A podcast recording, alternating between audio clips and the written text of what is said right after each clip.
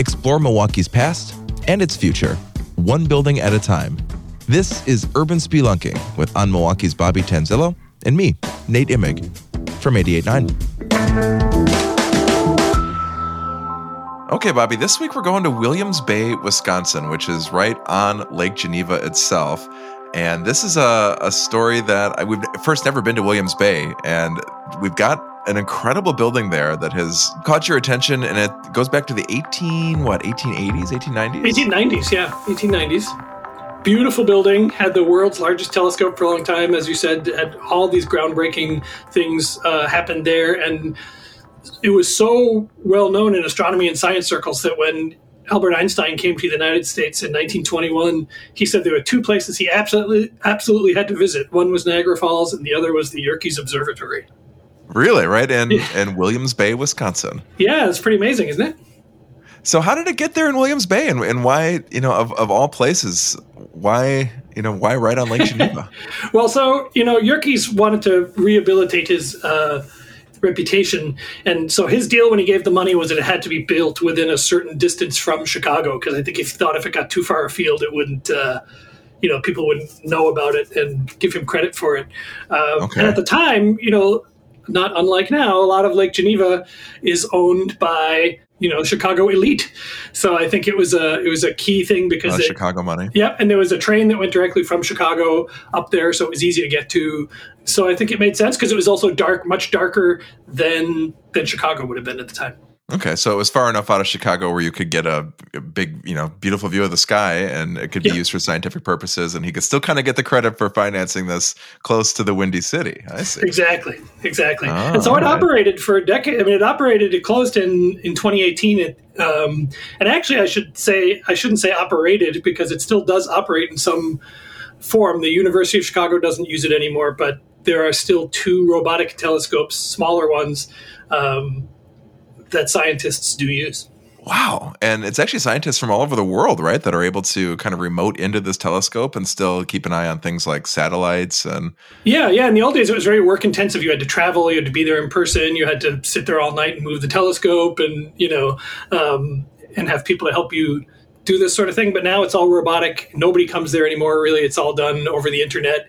Data is just sort of generated and sent over the internet. So um, these two smaller but just as strong telescopes. they're much smaller than the giant one, but they're just as strong. Um, people still do all sorts of research there, including the Japanese Space Agency apparently uses it to monitor satellite locations. And you think about it, I mean, the reason why we're able to automate and the reason why science has been able to progress are is literally because of of the research that originated here. You think about, you know, the being the, the largest telescopes, we wouldn't have things like satellites, we wouldn't have the internet, we wouldn't have the ability to remote into computers across the world without some of that early research that happened um, of the heavens and probably right here uh, because of this telescope because it did such a good job. It like uh, made itself obsolete. Yes exactly. Exactly. Well there's a reason why we're talking about this right now in 2022 bobby you know it closed back in 2018 but there's another chapter and that's actually the whole site is being redeveloped. We're going to pick up that conversation next on urban spelunking It's the most charitable time of year, and we have a way for you to give a gift to Radio Milwaukee and yourself. Donate your unwanted car, truck, motorcycle, or boat, and let us take it off your hands. Your gift will support the music and stories you enjoy every day, and it may even qualify you for a tax deduction. Visit radiomilwaukee.org slash cars to schedule your free donation pickup today. All right, we are back on Urban Spelunking in Williams Bay, Wisconsin at the Yerkes Observatory. So let's just kind of give a visual here, just what this looks like. So it's under this huge domed retractable roof, right? And there's this elevator that allowed scientists to get to the eyepiece, right? And it was this huge like mm-hmm. platform that raised and lowered to to actually get to the telescope. Yeah, it's an incredible. It's a really big and incredibly um, ornamented sort of uh, beautiful building that was designed by Henry Ives Cobb, who was a really well known architect who also designed the Newberry Library in Chicago and some other buildings. Um, and so it's, I mean, they, they wasted no. they held back in no way on this building. I mean, there's just ornament everywhere outside. There's all kinds of faces and allegorical figures and all sorts of decoration. Um, and what's funny is that the the architect even uh, was poking fun at Yerkes, made made really sort of alarming portraits of Yerkes that you can still see on the building today. Um, I, are they would they qualify as grotesque? Probably not. I think so. maybe- Yeah, no, I Yeah. think they would. I think they would. And there's one depiction of the then president of the University of Chicago that's similarly grotesque. Then there was one um, of He Rockefeller. He had this big long nose, right? Yes, that was Rockefeller, right? And he was okay. Yeah, and there, there were, he was being stung on the end of his nose by a hornet, um, and it was sort of the suggestion was that he was being stung by the university for his money because he was a big donor to the university. Oh, how sassy! Um, yeah, and so people got really upset. So if you go there now, and you can find those right by the entrance, and you can see where they chipped off. They made the workmen go back and chip off the the hornets, wow. and you can still see the marks from that. So yeah, so on the outside, it's a really stunning building, just beautiful. And on one end, there's a really giant dome where the biggest telescope was, and then on the opposite end, there's two smaller domes where those. Um, robotic telescopes are today and at the time the grounds were um, landscaped by the Olmsted brothers, whose father, Frederick Law Olmsted, wow. of course, was famous for doing Lake Park in, in Milwaukee and uh, Washington Park. And he also, of course, did Prospect Park in Brooklyn, Central Park in New York, just every, all over. So this was a really little little park, little landscaper you might have Well, heard yeah, of, right? exactly. And there's still a ton, they've sold off some of the land, so it's not as big a spot as it was, but it's still pretty giant. So there's still walking paths and, and all sorts of stuff there. Yeah, when I was looking at the pictures in your story, it almost looked like uh like a grand cathedral or uh, like the the dome itself, um, not not the telescope dome, but inside. Is it like underneath the dome, the the entrance? Yeah, like, yeah, yeah, yep. When you walk in, Mhm. yeah, it's beautiful. I mean, it really is like a cathedral to science, isn't it? It's like a in that sense. So let's talk about the telescope. This is this is huge. It's a 40 inch refracting telescope. I take it that's the like the inner workings of the telescope. yeah, like right? the lens, right? Yeah, the lens. And at the time, it was by far the biggest in the world. Um, until actually, the guy who was the director of the museum went and built other ones in other places. Um, but it was still so big that I mean, up until it was uh, shut down recently, it was still in use because it was still a valuable. Uh, a valuable telescope to use, even though it was no longer like the apex of technology, it still served a purpose so people still came. There were all kinds of um, people, all sorts of famous scientists. I mean, not famous to other scientists, I guess, like Nobel Prize winners and things, um, who spent time there, including um, Carl Sagan was there. Oh wow, Right about that? Yeah, Carl Sagan was there. Um, there's a picture of Einstein there. I mean, Einstein, of course, was there. That was Right. the one place he had to visit. Uh, Edwin Hubble spent time there. You know, the, of course, there was the Hubble telescope. another Um, telescope you might have heard of. Yeah. In fact, he had some some really complicated uh, mathematical, like personal journal entries that were sent up to space, and there's a record of that inside the building, right? Yeah, what's really funny is when I got there, the director, the current director, Dennis Kois, who used to be at the Milwaukee Public Museum, um, said when he first went into the library, there's this room that has these beautiful wooden shelves, looks like a university library or something. He said he just sort of randomly pulled a book off the shelf, just to, you know, as you would. You're walking around, he just, he just pulled something off Right. the shelf, had nothing written on the spine. He opened it, and it turned out to be Edwin Hubble's original, like, uh, doctoral thesis or PhD thesis or something. Um, Wow. and he said it wasn't long. It was, I don't remember if he said it was like seven pages or something. I'm like, that's a thesis? He said, but it was the most insanely complicated mathematical equations you'd ever seen. Um, and the first page was missing of it, and there was a note slipped in instead that said the page had been lent to NASA to send up into space. Wow. So I mean, that's the kind of place it is where that kind of stuff happens, and you can walk into the an office, and you know, I walked into one office that's right on the edge of where the um, where the big telescope dome is. So the wall is curved, and they built in floor to ceiling bookshelves that follow that curve. It's really a beautiful, unusual shaped space, but beautiful. And I remarked on that, and he said, uh, he said, oh yeah, this was uh, a Nobel Prize winner's office here you know, just crazy. The, NASA's first chief of astronomy, Nancy Gross, uh, Grace Roman, spent a bunch of time there. Uh, Really? Kuiper, who, Gerard Kuiper, who was they named the Kuiper Belt after, which is this astronomical phenomenon. Uh, phenomenon. He spent time there, so it, it's really an, an incredibly important piece of, I'd say, American, but really international astronomy history. Absolutely. And was so was this a surprise when when you shared this story out originally? Were a lot of people aware of this? Because I'll be honest, I had no idea that this was so close to Milwaukee and that um, you know that the world's largest telescope was here in the state. Yeah, I'd say it was a mix. I was surprised there there there weren't too many people in the middle. It was um, there were loads of people who seemed to know a lot about it, and then loads of people who were like, "Wait, what?" I'm in the wait what category what? for sure. Yeah.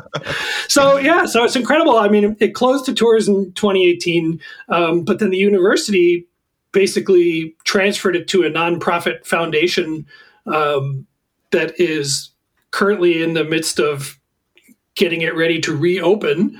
Um, and it's going to be a really, really, really multifaceted place. There's like a there's an old house on the grounds that they're fixing up that'll be like a place that artists and writers can come and be in residence.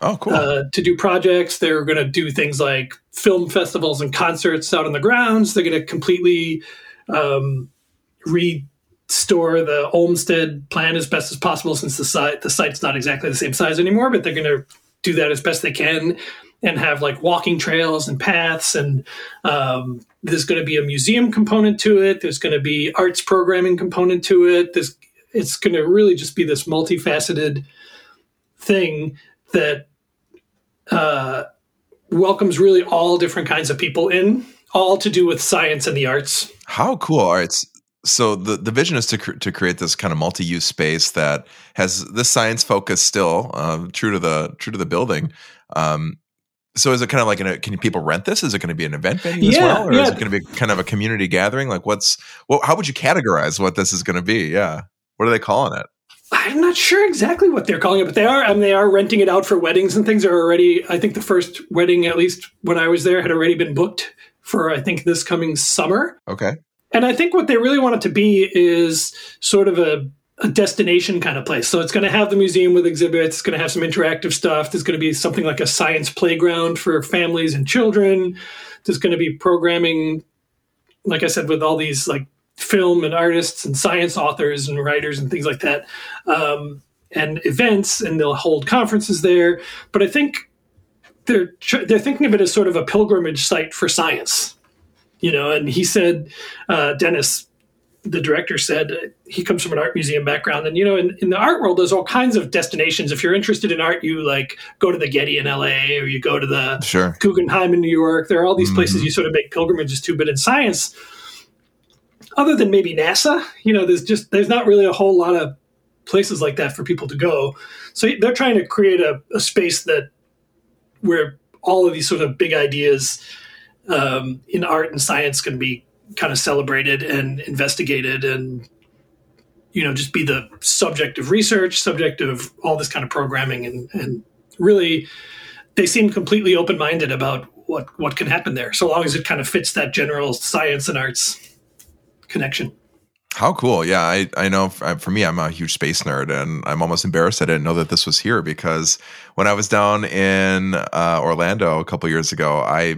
I made it a point to take the drive and go to the Kennedy Space Center because I, I just had to see these original, you know, the original shuttles and the, mm-hmm. the all this, all this incredible firsthand history and to have something like that so close to Milwaukee. I mean, yeah, it's it's, it's pretty amazing, and they're going to start doing public tours as early as summer, if not sooner. So they're really getting ready to ramp up opening at least in phases. Well, before we go, I want to ask a, a bit more about all the stuff that's in there now because I was looking in your story, and I mean, tons and tons of scientific history. Of course, the telescope itself and mm-hmm. the big uh, the big elevating platform that used to put scientists up to the to the uh, eyepiece. But mm-hmm. I mean, you walked through and found all this, uh, you know, technology dating way, way back and present day technology. What's going to happen to all this stuff inside?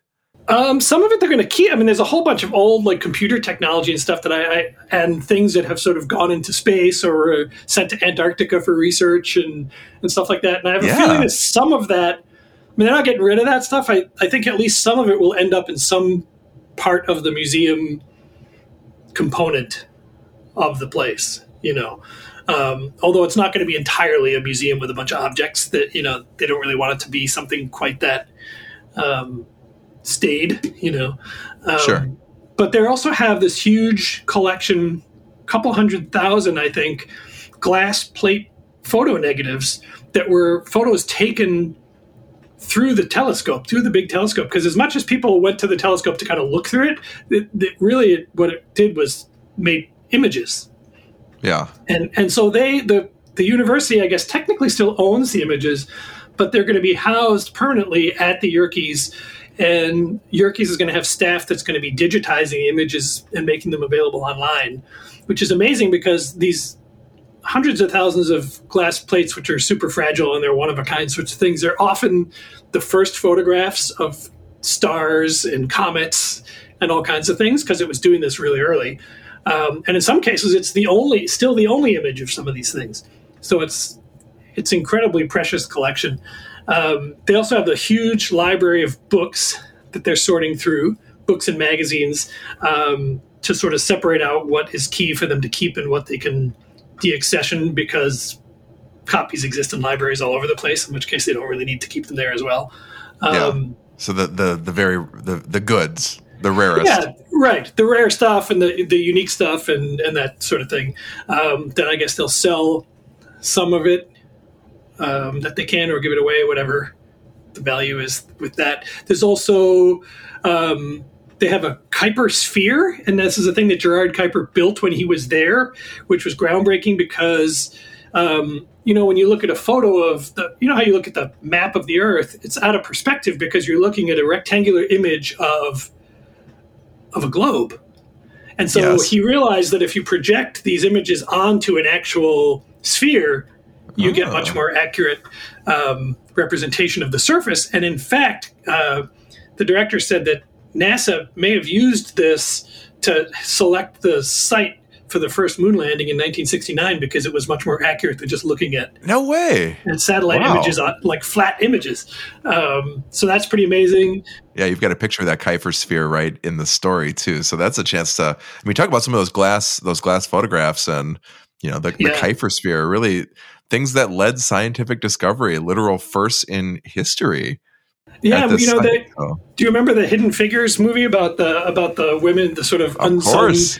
Women yes. behind the scenes? Well, the same sort of situation existed at Yerkes because while the astronomers were upstairs peeking through the telescope, there were all these um, women who were working on these old time adding machines doing all these various calculations to tell them where to point the telescope um, and they still have some of those uh, they still have some of those machines which is pretty incredible and when um, in the in the 1980s you know reagan was trying to create this missile defense system that had been dubbed Star Wars uh, because yes. it was going to be able to shoot mm-hmm. missiles at his, missiles out of the sky before they ever got to the United States, that sort of thing.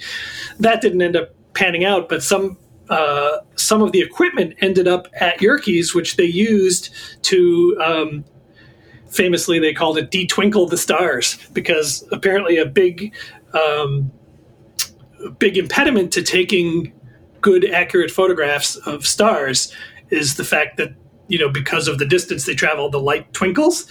So they were able to use this machine to basically detwinkle the stars so that they could take much more accurate photographs. We didn't get the Reagan era Star Wars, but we got the detwinkler for the. But we, we did the detwinkle the stars. Yes. yeah, you're right. It is so interesting to think about you know all these firsts here and and all this history and there's a lot of i mean you always have great pictures in your stories but this is a chance to really look at all this history you know, like an hour away from Milwaukee. So just really, really cool. And definitely go check out those photos. We've got them linked in the info box of the player right here on this episode. You can always find Bobby's stories linked on on uh, on our website as well. And you're definitely missing a lot of the story if you're not going on Milwaukee and checking out all his amazing photography. We don't want to give it all away um, on radiomilwaukee.org. So plenty of reason to go to On Milwaukee and get much more photography and history and and to nerd out even deeper because Bobby, you go deep on these stories. This is a this yeah, you could learn a lot more. Yeah, you, yeah, you could learn a lot more about Charles Yerkes and and and uh, the the guy who was the sort of the the scientific force behind George Ellery Hale, behind the Yerkes Observatory. That's all in the story, and we didn't really talk about that today. So Well, podcasts here on 88.9 are produced by Kenny Perez. Make sure you subscribe to this podcast and the rest of 88.9's podcasts. We've got them all at radiomilwaukee.org slash podcasts. Got a food podcast, This Bites, hosted by Tarik Moody. We've got our film podcast, Cinebuds, with Justin Barney, and of course, Tapped In our music podcast with Evan Rytlewski. All right, Bobby, we'll see you next week. And we are going back to Milwaukee. We're going to be uh, in the Concordia neighborhood at a really beautiful um, Queen Anne Mansion. Yeah, it's going to be nice. It's a it's it's a place that a lot of people have probably seen, but maybe and maybe wondered about. But uh, we're going to tell them all about it next week. All right, we'll see you next week, Bobby. Thanks.